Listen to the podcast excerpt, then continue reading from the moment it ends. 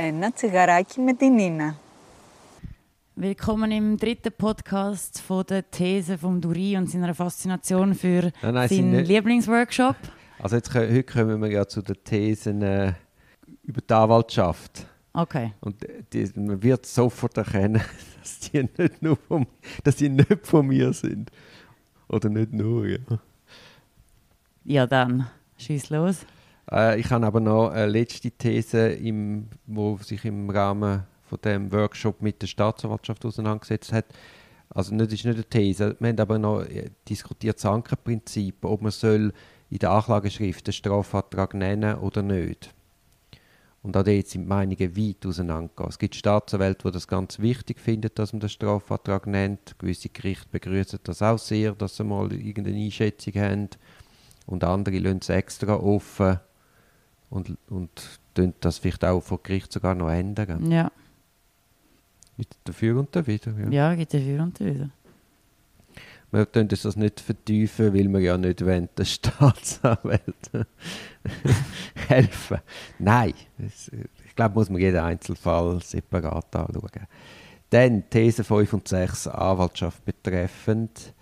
These 5, das Verteidigerplädoyer und die Replik Duplik müssen sich am Urteilsaufbau und an der Anklageschrift ausrichten. Das war eine These. Mhm. Dann zuerst haben wir diskutiert, ob man Plädoyers soll vorab einreichen oder nicht. Mhm. Auch da Meinungen massiv auseinander. Mhm. Es hat auch gewisse Richter gegeben, die gesagt haben, das wollen sie auf keinen Fall. Okay. Andere haben gefunden, dass es steige ja die Qualität, sie begrüßen es. Ist wahrscheinlich auch fallabhängig, sowieso, ob es Sinn macht überhaupt Ja, ja. oder nicht. Ähm, Es gibt ja auch sehr komplexe Fälle, wo man eigentlich eben gar nicht mehr kann verdauen vor Ort. Aber eben, das ist eine Einzelfalldiskussion. Dann, ich habe einfach ein paar Gedankensplitter, die ich da notiert habe. Das ist auch interessant. Mitschreiben bei Urteilseröffnung. ja. Gewisse Richter haben durchblicken lassen, dass das entstehe ja mal der Eindruck von Desinteresse, wie die Verteidigung dort sitzt. Also wenn man nur zulässt und eben nicht aufschreibt. Genau, andere haben dann gefunden, ja, vielleicht haben sie einfach ein gutes Gedächtnis oder wollen eben konzentriert zuhören. Ja. Also das ist ja jeden anders. Eben, eben, nein, nein, aber eben das Gericht dann das Gefühl hat, ah, die sind jetzt nicht interessiert, finde ich, wäre mir nie in den Sinn gekommen. Nein, das wäre mir jetzt auch nie in den Sinn kommen. Eben, aber so, oder? Dann eben Aufbau Plädoyer ist die Diskussion gewesen. Man ging sicher auf die sichere Seite, wenn man es analog macht wie ein Urteil. Aber es ist dann auch von Seiten der Verteidigung gekommen, dass das namentlich in den Fällen wahrscheinlich passiert, wo man kein Argument hätte. Dann kann man sich da ein bisschen verstecken. Dann Diskussion Bedeutung vom Plädoyer. Das ist auch etwas, was ich vor dem Workshop anders gesehen habe als nachher. Also das Gericht hat klar durchblicken lassen, das sei sehr wichtig. Okay. Und die Diskussion ist dann natürlich, was ist denn ein gutes Plädoyer? Mhm. Und ist da etwas gekommen, wo wir Also, was können lernen genau, jetzt kommt es. Die Länge mache ich es nicht aus, sondern den Spannungsbogen. Komisch. Inhaltlich muss es richtig sein. Ja. Ohne rechtliche Ausführungen. Mhm. Wesentliche Punkte soll man weit vorne bringen. Ja. Und man soll sich auch klar überlegen, für wer man das Plädoyer schreibe. Also fühlt sich dann das Gericht zu wenig angesprochen, jeweils, oder was?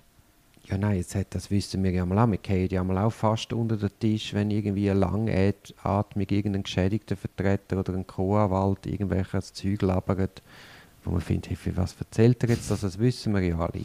Oder bei der Strafzumäßig zuerst die allgemeinen Grundsätze. Also, Gut, ja. Gut, aber dann hat jemand anderes eingeworfen, nämlich ein Verteidiger.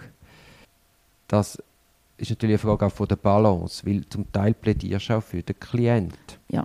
Und du hast ja Klienten, die mitunter wollen, dass man alles sagt. Und du hast auch ein Haftungsproblem als Anwalt, wenn du dann sagst, nein, das mache ich nicht. Ja.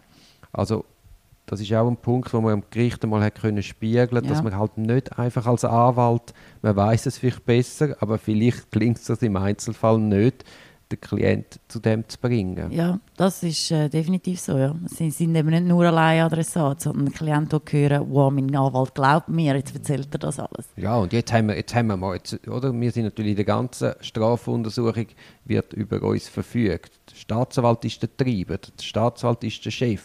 Und dann will der Klient schon mal sehen, dass jetzt der Anwalt ansteht und sagt, wie es ist. Genau, und da gibt es noch die, die das Problem haben, wenn nicht etwa 100 Mal Artikel irgendwas drinsteht, dass sie als ehrliches hätte können selber machen und ich als Anwalt muss doch immer sagen, wo das dann genau drin steht. Das war auch ein Thema, gewesen, äh, Wiederholungen. Die einen finden, man muss mehrmals die gleichen Argumente bringen, also wie der Primarschule 14 Mal etwas sagen, dass dann vorne auch ankommt. Mhm. Und andere sind allergisch auf Wiederholungen, Ja. wie Sprechender. Ich habe das Gefühl, man wird nicht ernst genommen. Aber eben auch da, je nach Adressat völlig anders. Dann ist gesagt worden, eben nicht Theor Theorie bringen, die alle eh kennen. Und es sei ein Vortragen, nicht eine Leseübung. Wobei natürlich dann vom Gericht Vorbehalt gekommen sind, ja gut, aber wenn man da schon etwas abgebe und sich dann nicht daran halte, dann mache ich den Gerichtsschreiber den Pfau. Das, äh, ja, das ist so. Also auch da, oder? Wobei, das kann man ja irgendwie regeln. Wenn man merkt, es ist ein Anwalt, der wirklich vorträgt, dann kann ja wenigstens der Vorsitzende zuhören und nicht mitlesen. Und der Gerichtsschreiber muss dann halt mit Einschub 1 Seite 34 arbeiten. Ja, da ist dann geäußert worden, dass sie sehr dankbar sind, wenn der Anwalt darauf hinweist, dass sie einen Einschub sei. Und wegen dem Zuhören, ich habe dann gefragt, was ist denn eure Strategie bei langweiligen Plädoyers? Mhm. Es gibt ja wirklich Sachen, die fast nicht aushaltest. Ja. Viel zu lang, noch schlecht gelesen, immer gestottert. Also einfach, einfach eine Zumutung sondergleichen. Und da ist gekommen, vorauslesen, also quasi gar nicht mehr zuhören. Ja, Äh, oder nur zuhören. Oder eben vorauslesen und sich dann irgendwelche Rechtsabklärungen zuwenden. mhm. Das ist geäußert worden. Dann noch die Bedeutung von der Replik Duplik. Grundsätzlich ist geäußert worden, das werde massiv unterschätzt. okay. Gleichzeitig ist aber auch ge- geäußert worden, wenn man dann wie im Zivilrecht einfach alles durchbestreitet, dann hat man das Wesen vom Strafprozessrecht nicht verstanden. Einfach auch da. Ja, ist auch- die Gefahr von Wiederholungen massiv. Eben, das ist dann auch eine Frage vom Einzelfall.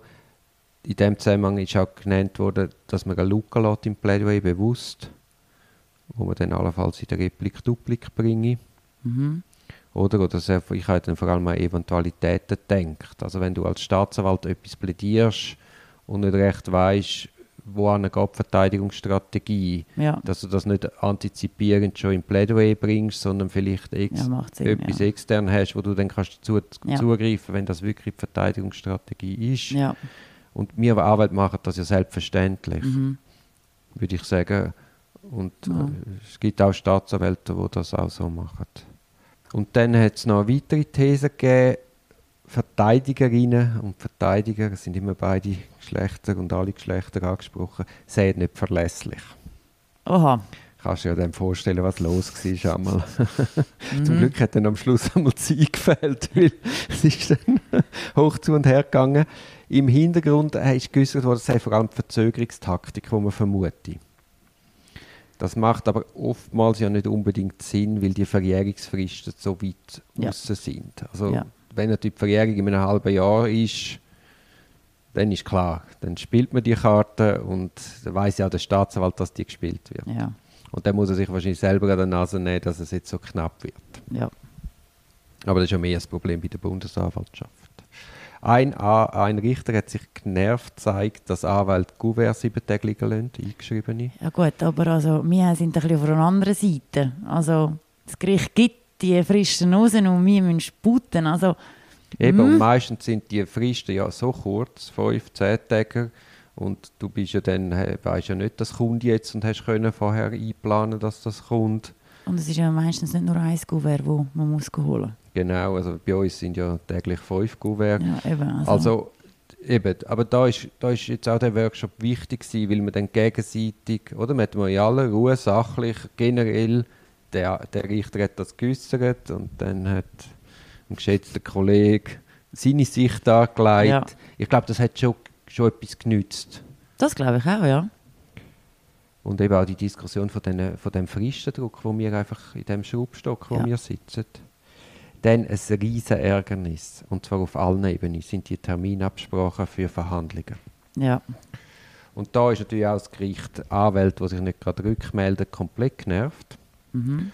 Und dann ist aber natürlich die Sicht von der Anwälte gekommen, die sagen, hey, weißt, wir haben dann irgendwie gleichzeitig vier so Terminanfragen, wir haben die ganze Agenda blockiert, weil das hat man dann nach dem Workshop hat mir jemand ein Beispiel geschickt, wo man, äh, wo man 27 Termine bekommen hat zwischen Dezember und Februar für Terminabsprachen. Ah, also wenn du von 27 Terminen kannst dann vielleicht 20, wenn du das eintreibst, dann hast du einfach mal 20 Tage blockiert. Ja. Und du bist dann für die anderen Fälle gar nicht mehr handlungsfähig. Das ist so. Und wenn natürlich das Gericht einfach eine Terminanfrage rauslässt und nicht Frist setzt, zum Rückantworten, oder eine 10-Tagesfrist setzt, dann bin ich geneigt, das erst am 10. Tag vor der Frist zu machen. Weil sonst, wenn es viel, zu viele Verhandlungstermine sind, bin ich sonst komplett Ja. blockiert. Ja. Also ist dagegen gewesen, hey, machen kurze Fristen. Also nicht 10 Tage, weil man kann ja das eigentlich sofort ausfüllen, aber Ja. wenn du 10 Tage machst, dann hast, haben die, die es sofort machen, sind unendlich blockiert Das ist so. und kommen früh mit dem. Also ein Richter hat gesagt, ja, hätte dann für nächstes Jahr schon irgendwie vier, fünf Termine oder Fälle, aber er hat es jetzt noch nicht gegeben zur Terminfindung. Weil er findet es wie zu früh. Und dann aus unserer Optik ist ja, man kann gar nicht genug früh sein. Ja, Und dann hat er gesagt, ja, aber ich kann doch jetzt nicht vorladen für März, April. doch sicher. Da muss er ja sicher sofort, Ja. das fühlt sich wie nichts. Ja. Und äh, es ist ja auch das Obergericht, lädt jetzt nur noch auf die Termine vor. ja, generell habe ich das Gefühl, es verschiebt sich extrem. Also, Ich glaube, es ist auch ein Rückstau von diesen Covid, wo's, ja. Wo, wo die Staatsanwaltschaft mal wirklich runtergefahren hat. Also auf jeden Fall Terminabsprache für alle einfach die Hölle. Dann ist die Frage, in welcher Form macht man es. Ich habe sie am liebsten per E-Mail. Weil das E-Mail kommt rein, ich kann es gerade dem Klient weiterleiten, der macht eine Rückäußerung und dann kannst du rückmelden. Und dann ist natürlich die Diskussion losgegangen, ja, Terminabsprache ist aber gedacht für den Anwalt und nicht für den Klient. Ah, dann sind da- dass das- ja, ja, aber dann sind andere Staatsanwälte gekommen und sagen, ja, aber sie setzen schon voraus, dass der Anwalt mit dem Klient redet, weil es bringt ja nichts, dass sie dem vorladen und drei Tage später kommt das Verschiebungsgesuch, weil der Klient ausgerechnet Ja. dann in der Ferien ist. ja, Also auch da. das äh, ist so. Also ich glaube, schlussendlich ist allen dient, wenn man den Klient schnell mit ins Boot nimmt. Und eben ist dann auch ein bisschen der Wildwuchs kritisiert worden. Doodle, nicht Doodle, E-Mail, Telefon und auch, dass man im Gericht mal spiegelt. Mit Telefon ist es eben schwierig, weil ich komme das Telefon über, ich muss ja dann die Termine aufschreiben, ich muss den Klient suchen, ich muss mit dem wieder auch telefonieren und das E-Mail Ja, kannst du auch auch sagen, im Zug machen. Ja. Aber im Zug telefoniere ich nie mit dem Gericht, weil Nein, also gerade wenn man sehr viele Termine hat, dann ist man sehr froh über die E-Mails. Dann ist bei der Verlässlichkeit von der Anwalt noch das Thema gewesen, weißt du, dass man sagen wir informell sich bespricht mit Ja. dem Gericht. Oder früher hat das Zürcher Obergericht Praxis gehabt, dass sie einmal angerufen haben und dann gesagt, hey, ziehen die Berufung zurück. Also der Referent hat einmal angerufen, das ist aussichtslos. Mhm. Und dann ist ja der Bruno Steiner mal auf mit dieser Frage und hat gesagt, das Gericht ist vorbefasst. ja, Und dann hat das Bundesgericht massiv das Obergericht Zürich gerüffelt und seitdem machen sie das ja nicht mehr oder sehr zurückhaltend. Und wenn du mit ihnen telefonierst, ist es fast nervig, weil sie etwa 17 Mal sagen, ja, das ist natürlich nur eine vor vorläufige Einschätzung. ja, Und ich finde ja, der Bruno Steiner hat damit uns nicht unbedingt einen Gefallen gemacht, weil früher ist es wenigstens, oder heute ist es ja gleich, sie haben sich vorbereitet und sie haben ihre Meinung. ja, Und früher, wenn es klar geäußert worden ist, hast du können diskutieren ja, Und heute diskutiert man einfach nicht mehr, aber im Ergebnis passiert es ja dann gleich. ja, das ist so. Also dann lieber offen, direkt und wir sind ja nicht aus Porzellan. Also wenn mir ein Vorsitzender angerufen hat und er gesagt du Rie, musst zurückziehen, sage ich, aber sicher nicht, kein Stehpunkt, hast du das gesehen, hast du dies beachtet.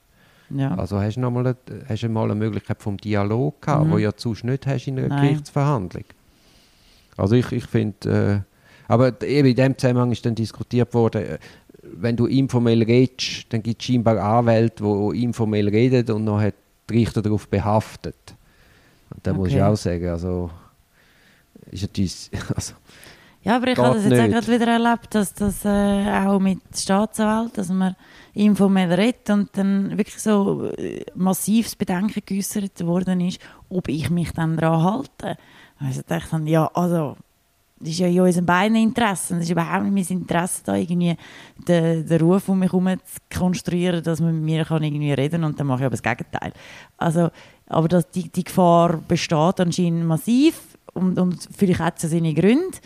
Ähm, da muss man vielleicht mehr auf die Person fokussieren, macht die das oder, und nicht einfach generell die ganze Anwaltschaft macht Ja, Deals Oder, oder Absprachen und hintenrum aber genau das Gegenteil. Ja, heute Morgen war auch so ein Fall. Gewesen. Ich habe informell mit der Staatsanwaltschaft geredet, ob man allenfalls will, weißt, quasi mal nach einer Lösung suchen. Und dann äh, kommt ein Klient oder Klientin heute Morgen und dann sagt die Staatsanwaltschaft, ich habe gesagt, wir müssen reden.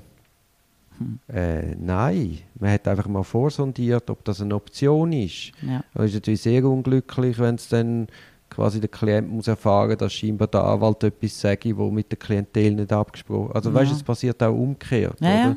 Und ich unterstelle es dem Staatsanwalt nicht. Nein, natürlich, aber das ist ja Absicht. Basis. Es ist Ja, Basis, ja. dass man sich kann aufs Wort vom Gegenüber verlassen egal aus welcher Sparte das kommt. Ja, ja, und dann lieber einmal mehr fragen.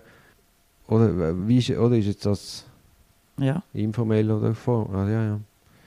Ja, ja, nein. Das ist auf jeden Fall auch Thema gewesen. Aber da hat meistens ein Zeit ver- äh, gefehlt. um- ja, das ist das Gleiche wie bei uns. Wie meinst Ja, die Zeit fehlt uns auch. du? Ah, Podcast-Zeit, Ja. ja. Also,